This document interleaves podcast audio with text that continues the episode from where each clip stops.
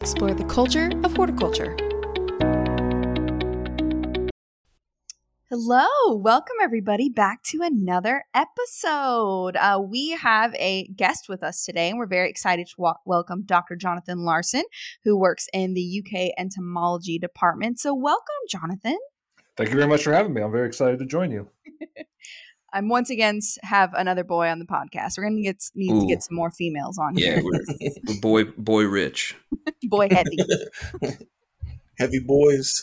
Jonathan's not one of the bald boys though. He has so. a tremendous head of hair. Yeah. yeah. He's a bug boy. Tremendous. He's not a I, hair. I did get a haircut a recently. boy. It was a little more luxurious. Oh, I've got them all cut. Yeah. Ow! Um, COVID surfer hair going on. But tell us a little bit about yourself, Jonathan. Uh, like you said, I'm a professor in the entomology department. Uh, I'm a 100% extension professional with a little bit of teaching thrown in there. Um, I, I love talking about horticultural pests. I worked in turfgrass as a PhD student. Uh, I was an extension agent before I came here uh, to UK to be a professor, and so I've kind of run the gamut on all the bugs that bug people the most. And uh, I just love talking about insects. So any chance that I get invited to do so, like today, uh, I'm going to take advantage of it. Nice. you know, I've heard that it, especially in Boyle County, if you get on the wrong side of your hort agent, they can be a horticultural pest. That's Is what that I've heard. Yeah. Um, I think termites are uh, may or may not have. Hmm. Yeah, I may or may not have fire ants at my disposal. So watch it. It's true. When I met Alexa, she was caught in a sticky trap. Actually, It was- Is that right? She's drawn to the color yellow. Yeah. That's good. if if you know me, you know I drive in a monoxious yellow car, so that's yes, actually quite limoncello accurate. Um, yellow.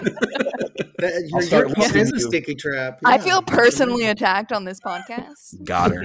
I mean, Boom, roasted. you Nah. started it. Awesome. Well, we are talking about uh, some summer uh, IPM today, integrated pest management, which is something uh, we all deal with a lot of. But um, how, Dr. Larson, how do you think, when you think about IPM, specifically summer IPM, what do you think about when you think of it? I, I dream of monitoring when I think about summer IPM in particular. Um, monitoring is going to be the foundational piece of being successful with IPM in the summer. Um, you've you've moved out of your sanitation time probably at that point, and you really need to have your your peepers open. You got to be paying attention, looking for signs and symptoms of whatever pest you're worried about. What do you think of Alexis? Well, I think of Japanese beetles, uh, to Okay. be completely honest with you. Yeah. Can you can you explain to people difference between signs and symptoms? I like that we have a PhD on here right now because um, I I feel like I can ask you all the questions that uh, Okay. Brett might ask me, but I'm gonna I'm gonna ask them. You tell me the Okay. difference between signs and symptoms. So this is so I'm an entomologist. I have been corrected in some cases by pathologists. They say that I I, I- I believe the wrong thing. So maybe it's a religious difference. I'm not sure, but They call you a Uh, pathological liar. I'm not a pathological liar. Okay. I, I know when I'm lying, and Well, I ask like the pathologist about that. uh, the way that I, I grew up being taught this was that signs are the literal insect, like you see the insect that is a sign that you have that problem, and Mhm. then the symptoms are the evidence that they leave behind. So cupped and curled leaves, uh, vis-a-vis aphids, uh, lacy leaves, vis-a-vis a Japanese beetle, uh, anything that they've done, anything that they defecate, all that kind of evidence that they leave at the scene of the crime. And on a flip side, since we are talking about IPM, also includes diseases. So um, the signs again is the actual pest of a problem. So uh, those of you who are familiar with powdery mildew, right? It's that um, white stuff that you're going to see on leaves of dogwoods or I mean, all kinds of plants. So you're actually seeing the disease versus um, the symptoms of it could be spots, um, it could be yellowing, it could be burn, it, it could be a lot of different things, um, symptoms. So something to think about when you're talking. You'll sound like super smart, just like how we use soil instead of dirt. You know, now can use signs and symptoms appropriately. Well, so I'm I'm a bit of a simpleton when it comes to the plant side of things, and so like when you're saying monitoring, like what can you can you walk me through? Like, let's say you have a garden or you have a, a horticultural plot. What might you know if you you wake up in the morning charged and ready to to integrated pest manage? Uh, you you roll out into the into the field. What what kinds of things like what nuts and bolts processes might you be going through or, or implementing this time of year? I would say that at this time of the year, I would be thinking about how to zone things out in my field, in my garden plot, whatever it is that I'm trying to manage. Uh, I want I want sectors. I want to have the ability to say in sector A1 and sector B3. So splitting things up into columns and rows so that you can focus specific monitoring efforts on specific spots and kind of be able to refer back to that in the future. Uh, you you'll be taking notes as you do this as well, so you'll have some historical data, and you may know where problems arise firstest and foremostest. So uh, that's stuff that I think about.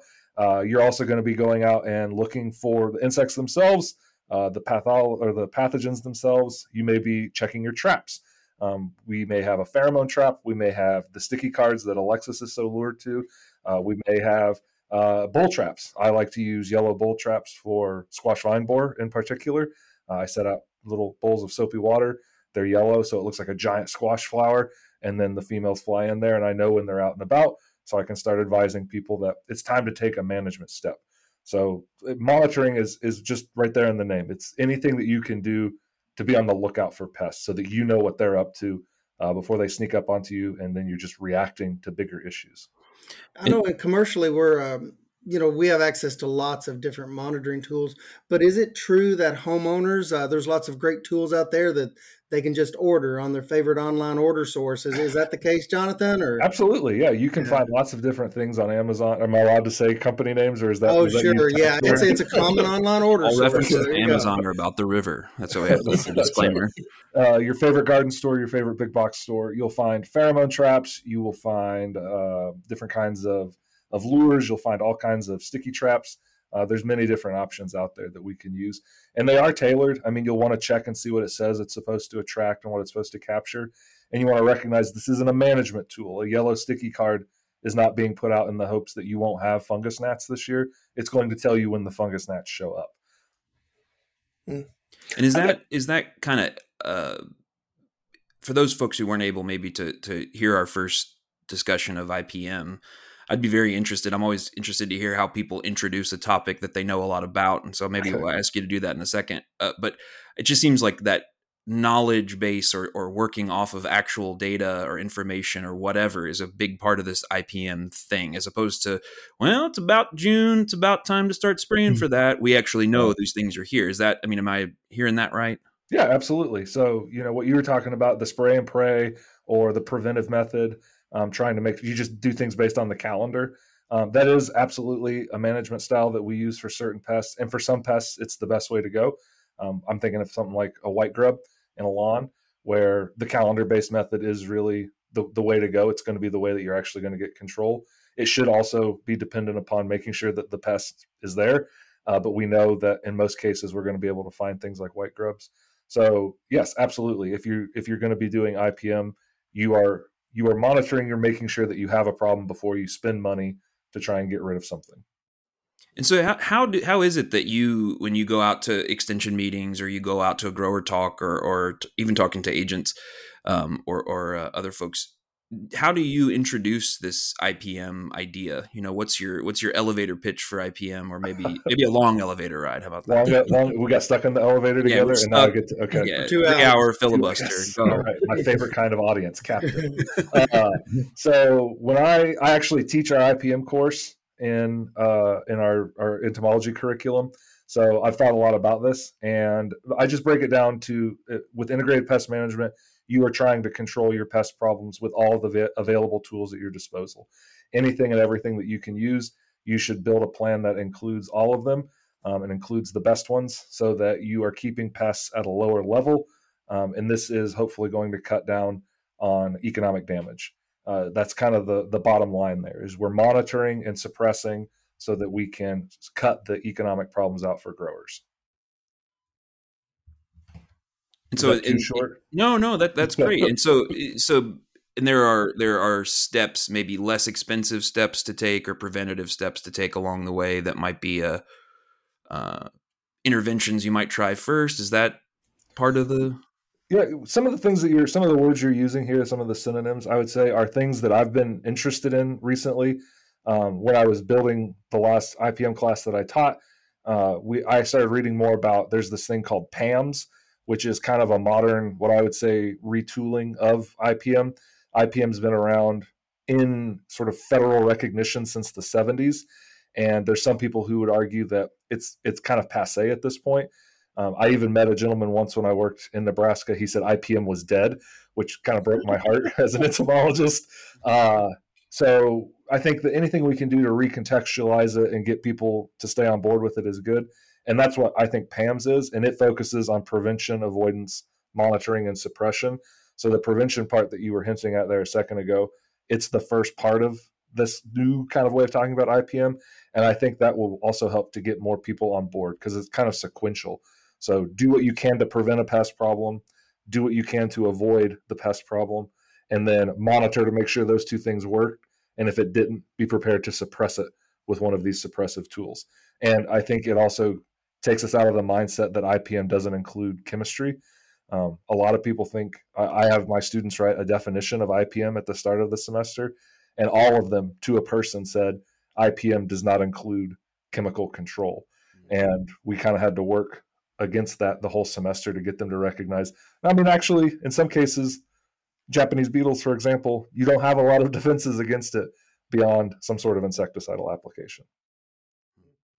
Yeah, I'm not for sure where where that came from, but you are absolutely correct. I always do that with master gardeners on the IPM chapter, and almost without exception, they say it's a way of managing without synthetic chemicals. And I'm like, and we have this discussion, and it's and it's almost every single year that I've had master gardeners, and I'm not for sure how we how we got to that point. So I could see sort of the need to sort of reconceptualize and re- almost repackage this concept a little bit, but uh, you guys already touched on it, but uh, to me, it's like you, you know you're using every information tool that you have at hand and but i don't know how we got to the organic inorganic I, thing actually I, if i could sort of touch on that i think that it comes from the historical sort of precedent that ipm came from came from the high days of ddt you know where it was a push to try and use less chemistry. Uh, we didn't want ddt and chlordane getting sprayed as often so there was this strong emphasis on minimizing insecticide applications. And it's it's actually I would say a problem for IPM because when we try to defend IPM to the federal government and to people that take stock of how successful it's been, they'll say, well, actually, you, you're supposed to be cutting back on pesticides, but more pesticides are used now than ever per acre or nationally by pound or gallon or whatever you want to sort of cut it up as. And you can't get them to recognize, oh, but actually, these products are less impactful on the environment or they're more targeted or more pest specific. So yes, maybe there's more of them, but they're not causing the harm that the ones in the past did. I so, guess that's the point. Yeah, IPM yeah. is the total picture, and what you're talking about is the total understanding of the total picture, right. which is a little harder for everyone to grasp. And that's a great point. That's a great point. Yeah, yeah, that's interesting.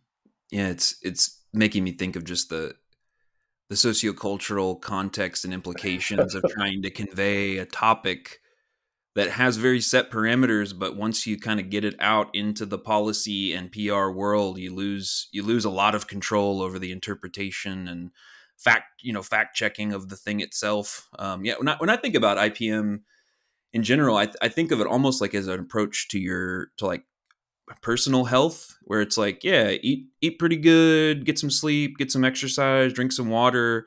But you know if you get really really sick it's also cool to be able to take medicines um, which is pretty. That's been my experience in general as a as a medicine taker in the past. yeah, in, in some cases, the medicine is the first step, right? Like it, it's good to try all these other things, but if you pick up Lyme disease from a tick bite, you're going to want doxycycline, right? Like you don't want to be told, oh, if you know, change your diet and maybe you you won't get Lyme disease. Uh, you want the medicine. So there are cases where the strongest reaction is the most appropriate reaction. That's so, that's IPM. This so this time of year, do are there particular you know common pests that for you fall into that either the monitor and see category versus the you know treat up front? You kind of don't want this getting out of hand, or is mm-hmm. it case by case, or are there particular things that fall into those categories? I would say, unfortunately, the invasive species pests they're the ones that fall into that. Okay, we got to do something right now. We have to prevent this because we don't have the natural defenses, we don't have the natural enemy populations and things that help to keep those in check. It's our native pests that we're usually allowed to have some some breathing room so that we can actually monitor for and and see what they're going to do in any given year. you have outbreak years. I don't know if you all remember 2021 as the fall armyworm year where it Oh, came yeah. through and ate everything up. You know, that's not normal. And so people got taken unawares by that and monitoring helped in some cases and in other cases it didn't. So that gives gives it kind of a bad rap sometimes. But you can monitor for most of the normal pests, your tomato hornworms, your whiteflies, your aphids, your thrips, all those things, um, and know when you need to react in order to to get something under control. How about getting some help, Jonathan, for when someone catches something in their trap? Let's say it may be a homeowner or a backyard gardener. Uh, how about getting that uh, insect identified? Uh, that's one of the things, I guess, that one of the services that you're involved in. For sure, yeah. Uh, we love receiving inquiries from folks. Um, that usually does go through sort of the quote unquote chain of command, right? They take it to you all at the extension office. Yes. The extension office usually identifies most of these things because you've been dealing with them for however long you've had your career. And then the, the cases that are kind of out of the norm or weird, those are the ones that get filtered to the uh, to the entomology department, and we help you figure out what You get all the your tough suspect is. cases. We do get Tough a lot of cases of to us, yeah. yeah, yeah. We do get quite a few that are kind of weird. I just had one this morning where um, an agent wanted to know what was on this person's maple tree, and it turned out to be a sample that I've never received before. It was a flat bug. They're a type of hemipteran, so a true bug with a piercing sucking mouth part. Whoa. Except their piercing sucking mouth part has been modified to like coil up inside of their head, Mm. and they slurp it out and they get fungal spores and stuff with it. Uh, so it was a very weird looking insect, and uh, I have never received one uh, as a as an inquiry before. So it was kind of fun, but yeah, I, it took like 50 minutes of well, this is not right, that's right, uh, okay, then tracking it down uh, using my. I Mickey feel like there Mouse could be a whole series from you is weird Yeah. things I've received received in the lab. Yeah. Oh man, you get really cool stuff uh, because Uh, I'm sure you you guys see it all. yeah. All the the- different kinds of things. the weirdest stuff is when you get you know a, a bag of pants or uh, i got foot water once somebody soaked their feet in a bunch of vinegar and then brought it to me in jars uh, they wanted to know what bugs were in it yeah i've seen i've seen some stuff That's I don't think I've seen that foot trap on, uh, on my Yeah. local order online Yeah. order source. I don't think I've seen the foot trap. That's something. That's a one off. That's, That's something unique. Yeah, that's a one off. Yeah, for sure. Um, Do you have do, of do you have do you keep a like a other than mentally like a list of the things that you have and haven't seen like a wall of wall of shame or fame or something like that? I used to be more diligent about that when i was a, county extension agent or educator was what we were called in nebraska. Uh, we had kind of a, a, a, a ongoing list me and a colleague. She has something that she calls her wall of no-nos which i think is what she still calls it. It's like all these samples that she's gotten over the years of like she's trying to teach people that work at the front desk and stuff like don't accept these things. This is a biohazard. No more foot Uh, water more foot water uh, bags of scabs you know oh man! Wow. oh I've had Integrated a- pest management includes it all, folks. Right. I've had a coffee pot come in and she swore Okay. there were bugs in the coffee pot. yeah And I, mean, was like, no, those are coffee grounds. that's rough that's I looked at them ground under the scope. To be fair, I gave her the benefit of the doubt. They Well, were yeah, definitely I mean, grounds. You always have to look. yes you have to take it seriously until you know you, you've proven what it is or isn't i got a, a beard trimmer once that was interesting he brought it in and left it in a bag and then he didn't want it back it still works pretty well It's fine. It's fine. It works great. Maybe Yeah. So sometimes these things are so easy Boy. to see. what oh yeah beard boy Yeah. Uh-huh. Not Mm. this guy. No. So you guys, you guys have seen it all. I mean, it's an integrated system that covers a lot of ground, I guess. So it's monitoring, identification. What else? What are we missing in the integrated pest man? I mean, Well, I- course, I was gonna ask- We can take action. Yeah. I was gonna I was gonna ask you had mentioned about the the invasive species. Are there are there like a couple a, a, a top top most wanted top five or least wanted top five or ten that uh, come to mind as far as things around here to to for people to be on the lookout for? Well so uh, I, I can tackle that question a couple different ways. One is like things that aren't quite here yet or, are just getting started here. And then the other is uh, alexis's friends the japanese beetles and the things that have been here that we don't necessarily have have a great grip on. Uh, for that list it would be japanese beetles spotted wing drosophila um, there'd probably be brown marmorated stink bug on that list maybe a couple others. But those, Those are, are the things- ones that are here. those have been here. The monitoring for the stink bug is just look kind of look up at your ceiling. Right, and right. Yeah. check your toothbrush in the morning. All usually around sitting There. Yeah. Uh, Yeah. uh, and Japanese beetle, we have traps. People kind of misuse the traps occasionally, uh, but you can also just look for the damage.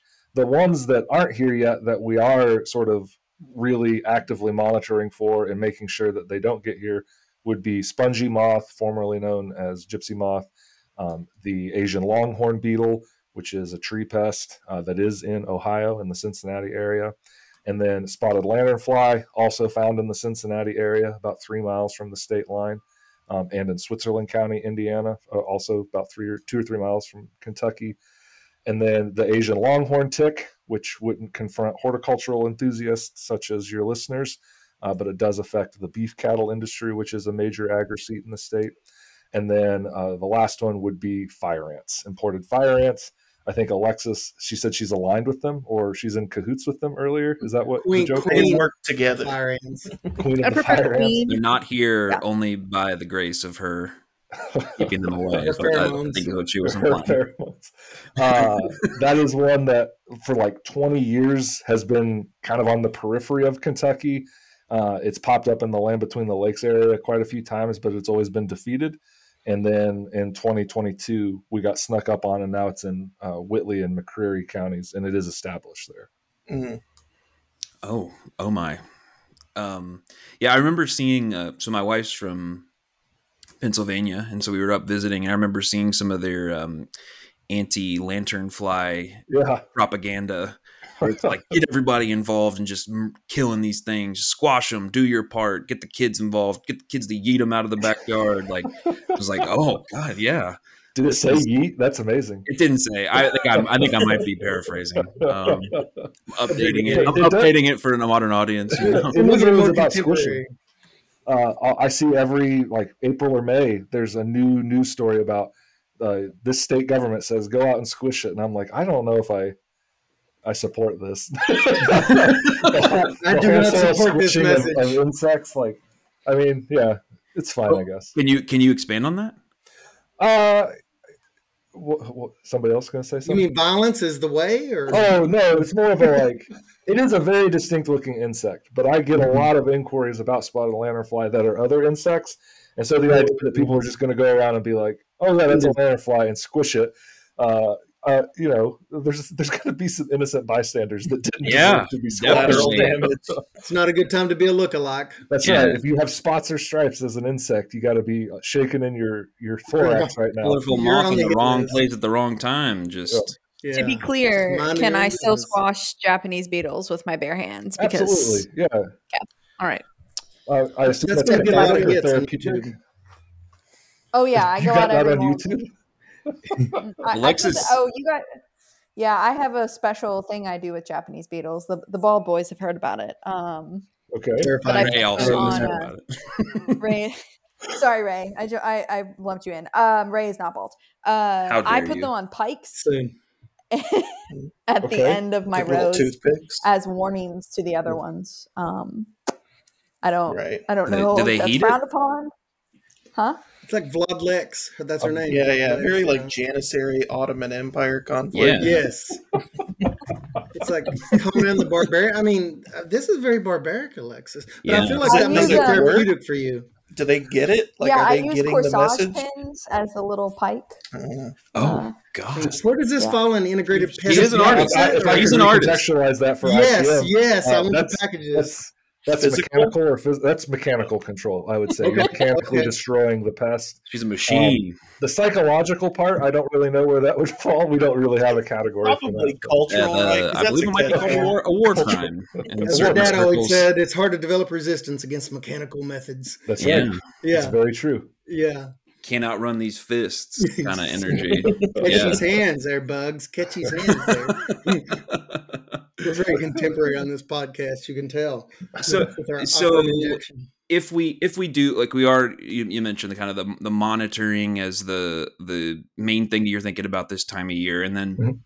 in, in the case of some things you're going to need to just sp- spray or otherwise address them if there isn't really a good way to control or there's no sense in monitoring. For the for the ones that do how do you what's what's the calculus for determining okay we're at the point where maybe i want to spray or i need to look at see what i what i'm going to spray? Do you encourage people to have like plans in mind even before the season that these are the things i'm going to need and these are the types of chemicals that i might use or the types of uh, measures etc or or what's that kind of decision making process going from monitoring to action in times that needs it so for that, you absolutely have to be kind of thinking about this all the time. Uh, it's an unfortunate byproduct of growing stuff is that you have to be sort of plotting and planning the whole time uh, of what you're going to do. And we have, I like that you said calculus because we do have some mathematical formulas that help to sort of dictate when people take action with some of these pests. So we have the economic threshold, we have the action threshold, the point where you're supposed to go out and do something to keep the pest from reaching critically important levels uh, and suppress their populations a little bit lower. Uh, that's written in lots of extension publications for lots of different pests. Many of them are based on sort of a, a high end agricultural scale, so big numbers, big plots. Uh, for a home garden, it may be as low as one or two. When you see just one or two of these insects in your trap or on your travels through your garden, that may tell you that it's time to initiate one of the protocols that you've kind of designed in your head. And we have these written out as well. Um, if I stick with my squash vine borer example that I talked about earlier, so you put out this yellow bowl trap, you catch one female moth in it. That tells you that it's time to either go ahead and apply an insecticide to the base of the plant so that when they lay their try to lay their eggs, it intercepts that female and kills her. If you are not interested in insecticides, you may be somebody that wants to go with a physical barrier. Um, so you get some Reemay or you get some sort of cloth that you can put over the plants and use ground staples to secure it and then look inside and make sure that you haven't actually like pinned moths in with the plants that you're trying to protect. And then you have a force field. You have the ability to sort of exclude these moths from being able to lay their eggs on the plant. Um, there are problems with this as well. You got to take it off so that the plants can get pollinated. You got to keep the traps going so that you know when it's safe to remove the cover. Um, and then you'll have to put it back on if this is what you're going to stick with because we have multiple generations of this pest. That's the other thing with IPM is that a lot of people when they just spray for stuff, you you're done, right? You you sprayed it, the, the spray is out. you Usually win. these things are for a growing season, and so you you don't have to think about it as much anymore. But with IPM, you are going to be constantly battling this thing. Um, just because you got rid of the aphids, uh, your monitoring isn't done. You need to be just like Batman and keep ever watchful eyes on your your Gotham City, your garden. And then when the thrips show up, you can be like, "Oh no, the thrips! I got to get those now," uh, and and go out and deploy whatever management tool you want for that. Yeah. Yeah, but the hardest thing for me has been teaching the plants to operate the bat signal because they Yes, they don't have a lot don't of have sentient. thumbs. They're like Yeah. not moving. yeah, You know, I had a question about something you had mentioned earlier and this kind of the threshold of activity. It sounds like it's, you know, based on sort of a density amount, right? Like an amount of these particular pests within a unit area, which, you know, in large scale operations means one thing and in smaller scale operations it looks differently. And back to what you had said earlier about, you know, creating thinking of your growing space in zones, right? Or, or is there sort of a fun- a good all around functional unit for like an area to think of a garden? It- like Unfortunately, I would say it would be an acre. Like that's what all Okay. of these things are based on is is an acre of this, or um, it may be broken down into number of sweep net samples. So if you read through some of our soybean publications, you'll see references to per 100 sweep nets. If you've caught 25 stink bugs, it's time to do X. Uh, and so it's either the action itself, the trap that you're using, or the amount of space. And they're almost always written by acre or by number of plants in a certain row. So in a garden, you know, your blocks are going to be much tinier. I just was putting my garden in over the weekend. I've got my hot pepper block. I've got my uh, uh, cantaloupe block. Uh, I've got these different sectors, but it's it's just going to be about looking at one or two plants really. So it's not as intense, uh, and therefore your thresholds are much lower because you you can't afford for one of the two Right. plants to get killed. Right, right. Yeah, okay, that makes sense. And well, I mean, in a lot of horticulture growers, there are many in the state that you know they're it's market garden size, but that Right. can mean a couple of acres. But to think of things in terms of an acre or fraction acre like works. Yeah. Thresholds are one of the areas that I think we need a lot more work on. Um, it's it's such an applied thing, and applied research like that isn't necessarily as supported as it used to be. And some of the thresholds they're they're older. They're based on these huge farms, mm-hmm. and it's it's harder to find information for a high tunnel, uh, for a greenhouse, for a small horticultural plot like you're describing, and it's difficult for organic growers because these are all also based on sort of conventional procedures. And organic usually requires a lot earlier threshold uh, a, a, lower threshold i should say. Uh, so we have to update those things. It's hard to hard to do though and as far as the uh, you know what chemicals to apply i'm not asking for a specific recommendation on the squash vine borer but in general where where would you recommend people go they they're thinking through, they're getting their plan, and they've realized, okay, you know, this is once we mm-hmm. cross this threshold, I'm going to need this to mm-hmm. treat. Where where might they go to find what what should they be putting down or, or putting out? Well, uh, if I can be extremely self-serving, you should go to the entomology department's website uh, and go yeah. to our ENTFacts page and look through a lot of our ENTFacts. Uh, I am proud of the fact that a lot of our extension publications are, are pretty direct in their recommendations. Um, it lists out different products that you can use for specific pests. Um, it gives you some advice on when to do that. Uh, unfortunately, you look at some other ones that just says contact your local extension office for more information, and I, I, find that kind of maddening. I think that there should be an extension jail for that. Uh, that you get straight to extension jail if you just put call the agent because uh, the agent might be the one reading that publication. they may yes, many times we are. It's like transferring the call to someone else that you just talked. You're like, what? Yes, yes, yeah, I, yeah. I, do like when we get those direct recommendations. So, yeah, that's what I, I, I try to recommend people be on the lookout for. Uh, anything with a .edu at the end, you know that they're they're going to be a little more non-biased than uh, if you're getting it from I don't know Scott's web page. So you go to go to Tolkien for your ent fantasy, but the entomology department for your ent facts. That's right. We don't do giant trees. Uh, what else? Uh, Even though they uh, both deal with problems that are and problems that were. yes. Entomologist is never late. He, was, he arrives yes, exactly when he wants. I knew, I knew you would be there for us, Jonathan. I knew you would be right there with us. yes. Uh, yeah, we, we had a really uh, had a great discussion with, uh, once again, finishing up Master Gardeners, but a great group, really savvy group this year. And they were a very good group about understanding uh, when we had the IPM talk and it, it at the same time we were covering uh, the organic section. But just the difference in thinking processes between home gardeners uh, and let's say a commercial operation an economic based operation with these things. Yes you're dealing with many times the very same insects but it's that the thresholds become so much more important. What you have to lose and how much damage tolerance you know you have. But we had just a great discussion on all this and it directly tied into integrated pest management because we were talking about information systems and applying all of these concepts. But uh, you know the more you have to lose the kind of the less tolerance you have for risk in this situation. But yeah, it's, it kind of ties in really nicely for all the things that you're saying. Well, and I think that having those thresholds and everything, getting people on board with those is really good. And then you do, we do have to educate them on all these different management or suppression tools. I'm trying to use the word mm-hmm. suppression more often than management. 100% kill. yeah. No, that is not what we're going for. That is not control. Uh, control implies a lot more than I think management does. And then management is also sort of it implies some things. So suppression, I think, is is more what we're going for here. Uh, we're trying to keep their populations at a certain level that doesn't cause issues. That can come from insecticidal control. It can come from physical control, mechanical control. My favorite mechanical control is when people build flamethrower-like objects to kill yes. things like Colorado potato beetle. Uh, we also have to talk about biological control, using natural enemies, using these beneficial organisms that we can purchase in some cases in other cases, we can augment their populations or conserve their populations locally by planting flowers and, and, and uh, sort of wildflower strips, these insect havens where they can live and then hopefully help provide some pest control. Uh, but the augmentation biocontrol, where you buy them and release them, you can buy lady beetles or whatever from the big box stores online.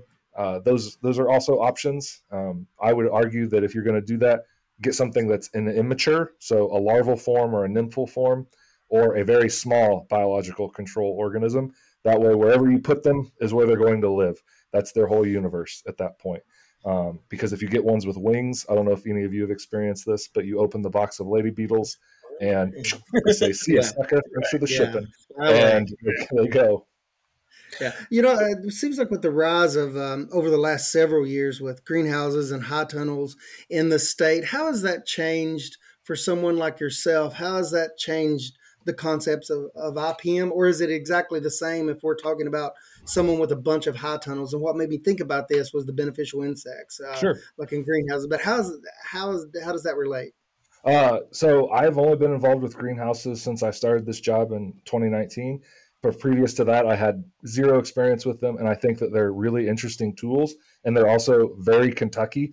Uh, I know people in Indiana are working on them and, and, and on some other spots, but it seems like from from what I've read, at least, Kentucky is like the high tunnel hotspot, and I think it offers you the best of both worlds of growing in the field and in a greenhouse, and also the worst of both worlds. Uh, the best part being that you can do biocontrol releases more easily in a high tunnel than you can do in a field. The problem being that it also excludes a lot of the natural enemies that would naturally find pest populations, uh, just like it excludes other things. So sometimes pests get into a high tunnel and they run absolutely wild because there's nothing in there to kill them. Yeah. Uh, hornworms are, are famous for this. Unfortunately, they get into these tomato high tunnels.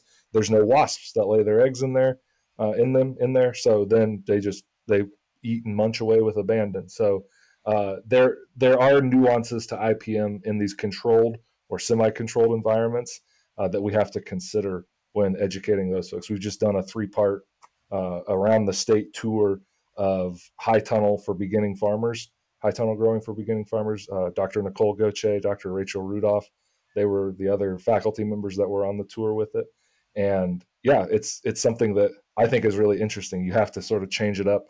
And I have more experience in the controlled environment than I do in the field agriculturally, so I feel uniquely connected to high tunnels. I'm the high tunnel of people. You bring the intensity to the intensity that is high tunnels and greenhouses. It seems like everything in a high tunnel and a greenhouse, controlled environments, semi-controlled environments, are more intense. The heat, you know, is more intense. The insect pressure can be more intense. I mean, The for every aphids in pro, you know, you have to. Yeah, yeah. But Yeah. Alexa, I knew Alexis was going to have some very personal thoughts.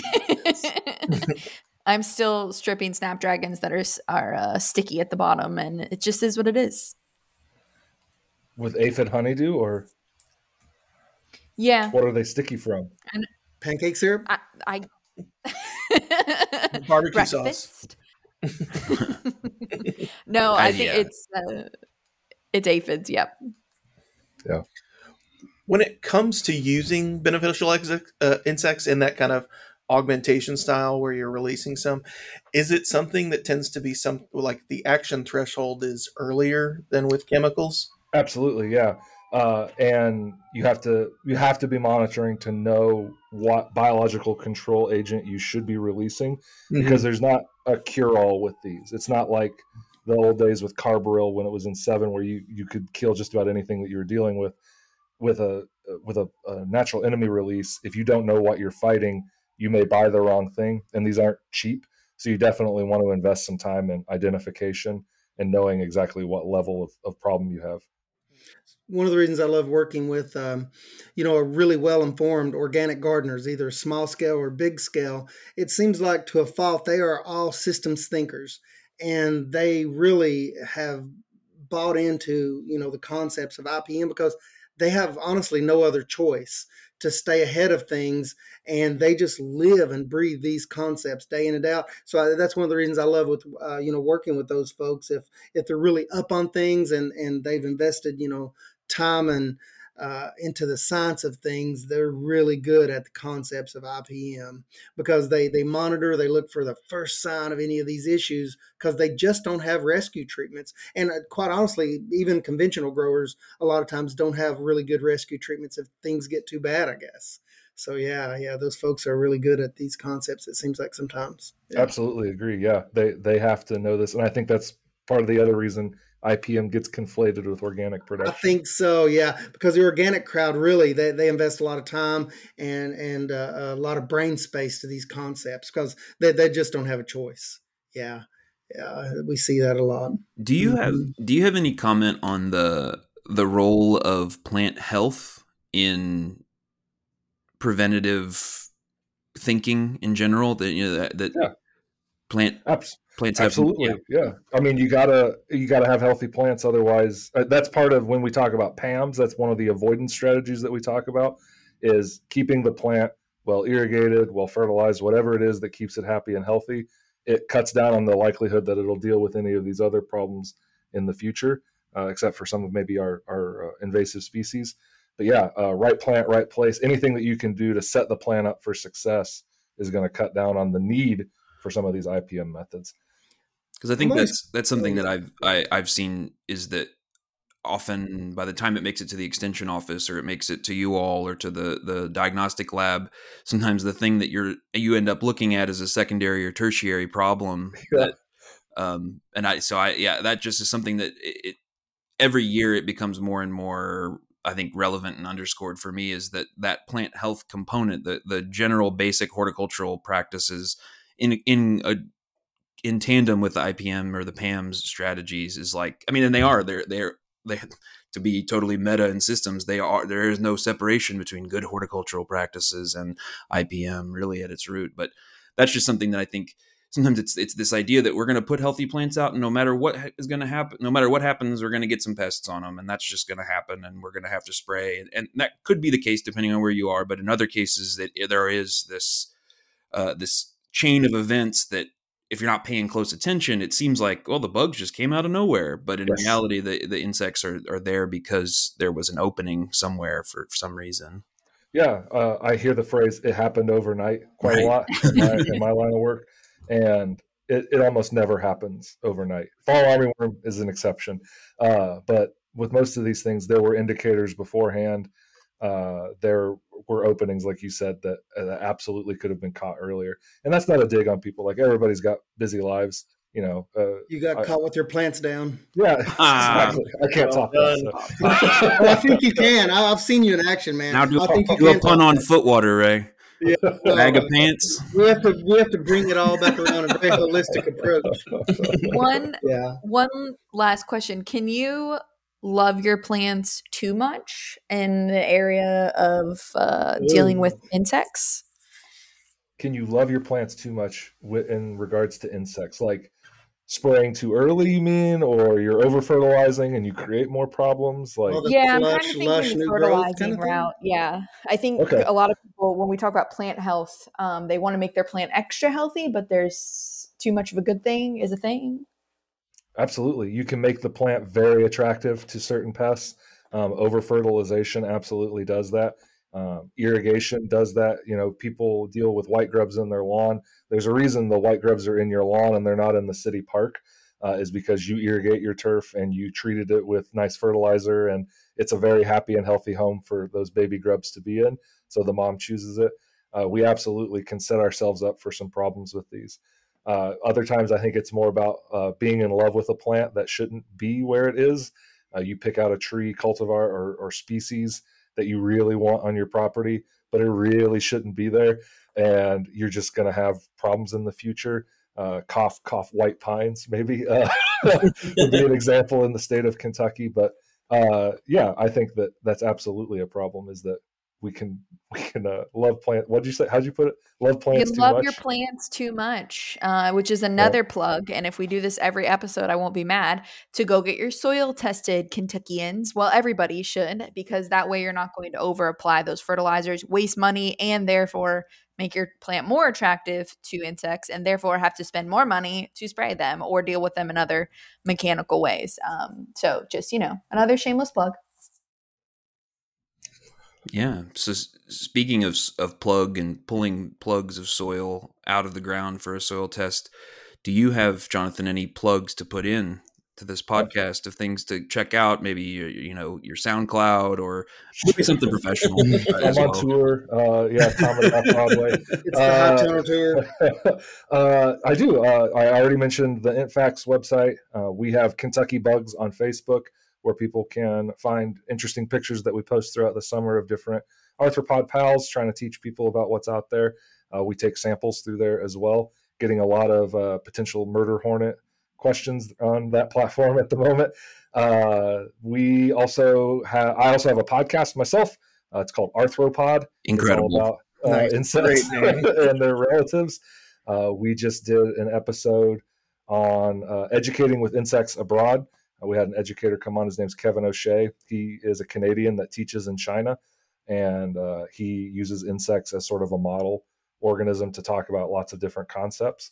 Uh, before that one, we had the history's favorite beetle, the Colorado potato beetle. Mm. It's an hour and 45 minutes on that insect and like soup to nuts, everything you could ever want or not want to know about That's it. a lot of time on one beetle. It- it's a it's a fascinating insect. Do you want me to do it right now? Can I do the The one hour forty five? Yeah, the- Give us your tight history of it, 145. yeah. like a tight 45. I've got to tighten it up. Uh, it's it's an amazing insect, and it absolutely is history's favorite beetle. Yeah. Uh, so that, that I love doing that show, and I do it with two of my good friends, uh, Mike and Jody. So if people are into podcasts, if they're listening to this, I presume they are. Awesome. Uh, check us out too. Awesome. Oh man, that's we cool. have, we have covered a lot of ground today, both inside the Tolkien world and outside of the Tolkien world. But today's topic, integrated pest management, started, I think, Jonathan, with us discussing the importance of monitoring and then going on to things like identification and going all the way through action steps.